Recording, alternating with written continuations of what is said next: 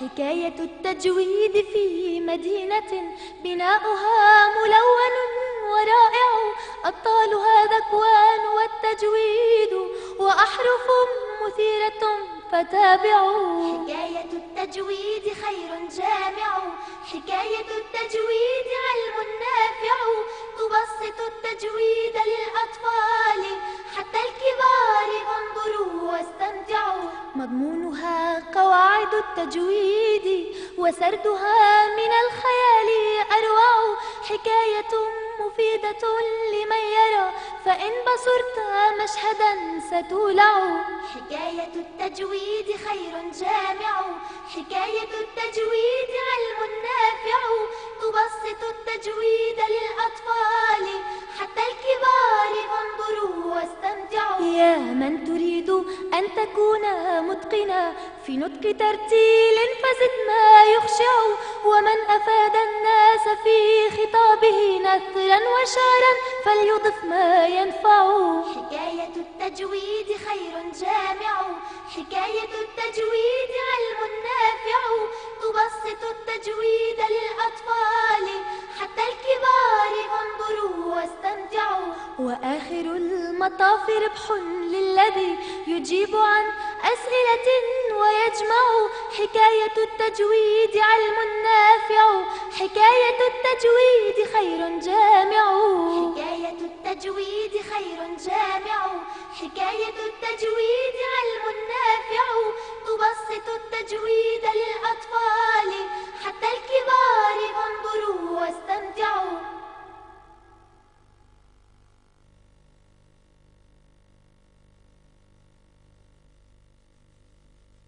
السلام عليكم ورحمة الله وبركاته.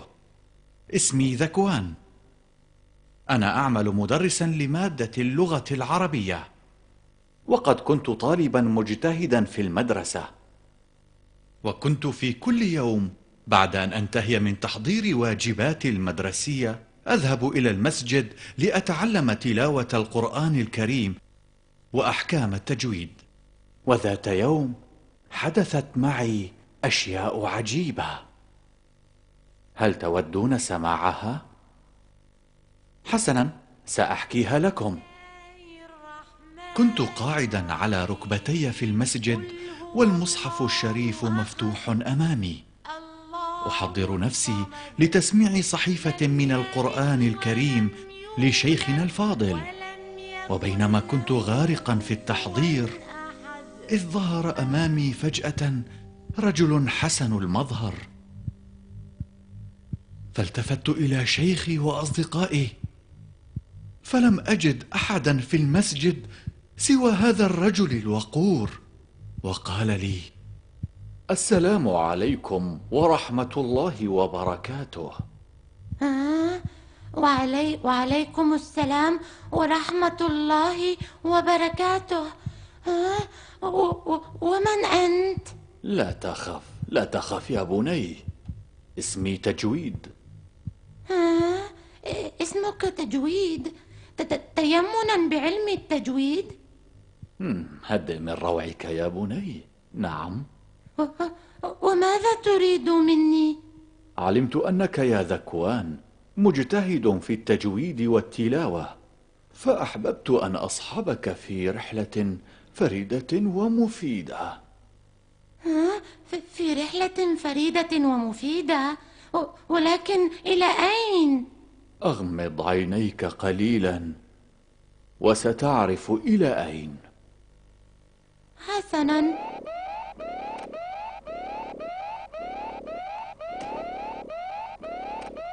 هيا افتحهما فقد وصلنا. ولكن يا إلهي، ما هذه المدينة الرائعة؟ هذه مدينة التجويد. وهل تسكن فيها؟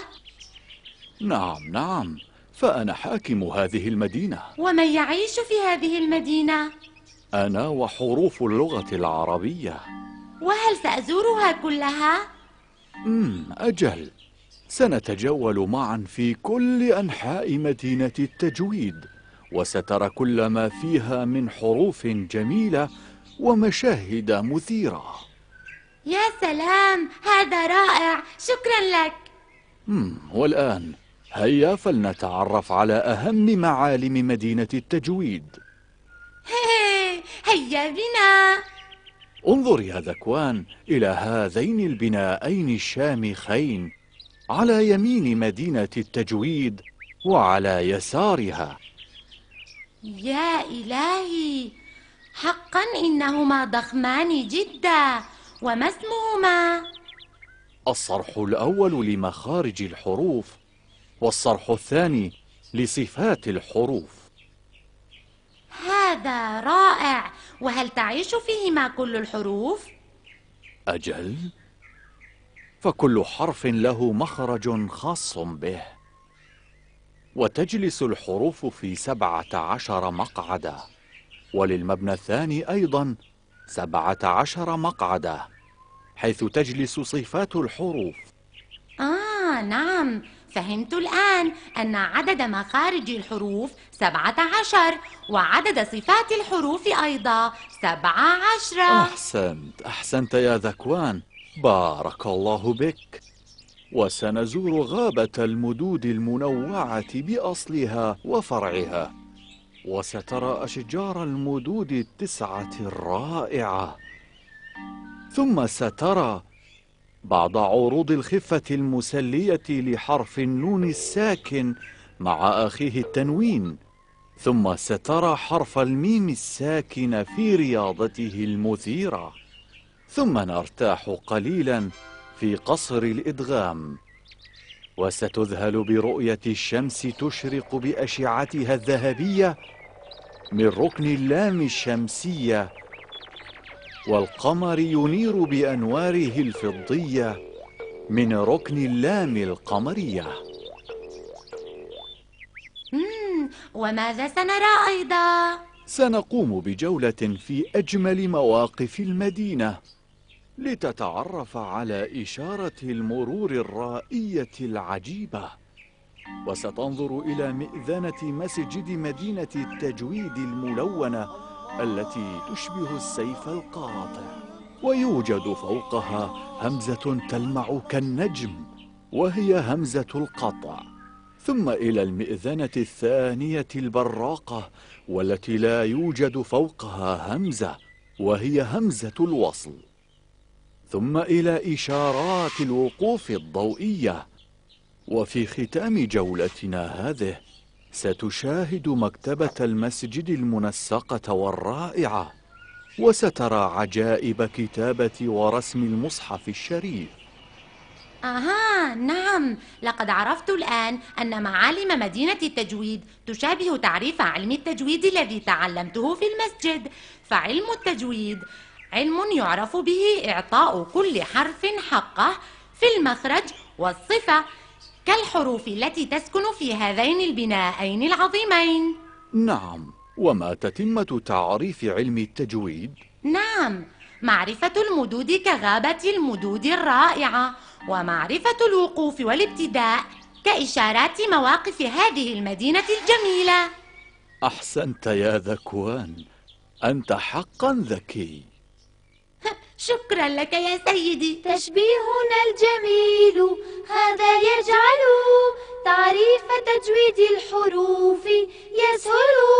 تشبيهنا الجميل هذا يجعل تعريف تجويد الحروف يسهل، وهو إعطاء الحروف الحقة من مخرج أو وصف استحقا، ثم المدود والوقوف وابتداء تعريفنا موضحا قد حددا.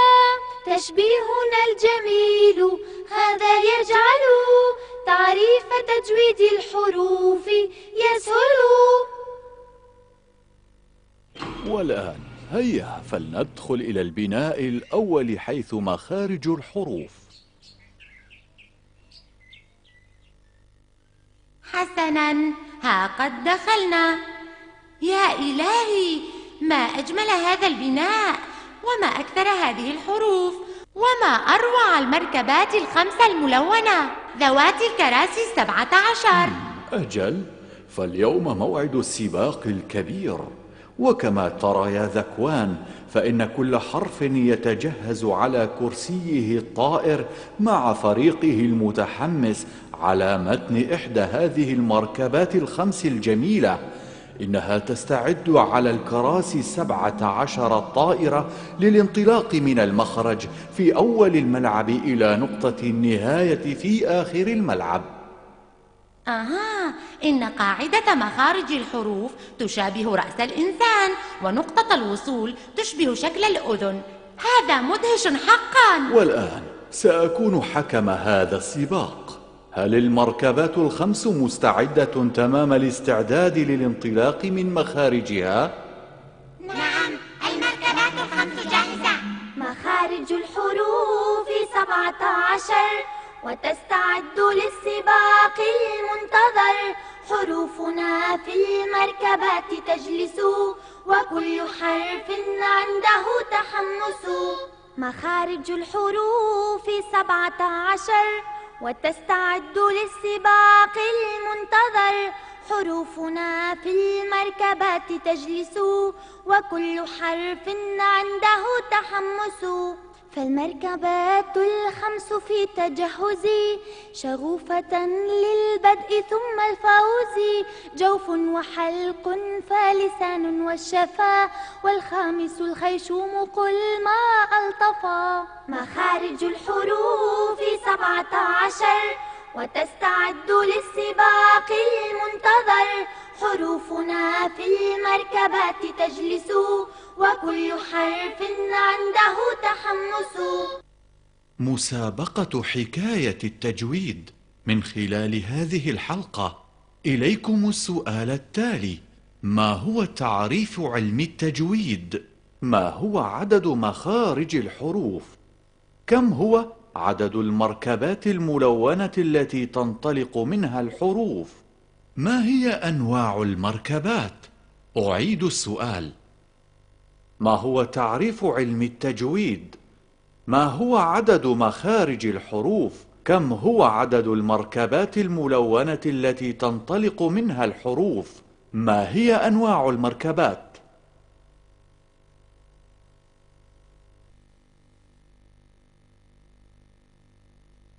مركبة حروف الجوف جاهزة. انطلقي. نعم، نحن جاهزان. عين حاء. انطلقا. حكاية التجويد خير جامع، حكاية التجويد علم نافع. تبسط التجويد للأطفال حتى الكبار، فانظروا واستمتعوا. حكاية التجويد في مدينة بناؤها ملون ورائع، أبطالها ذكوان والتجويد وأحرف مثيرة فتابعوا. حكاية التجويد خير جامع، حكاية التجويد علم نافع.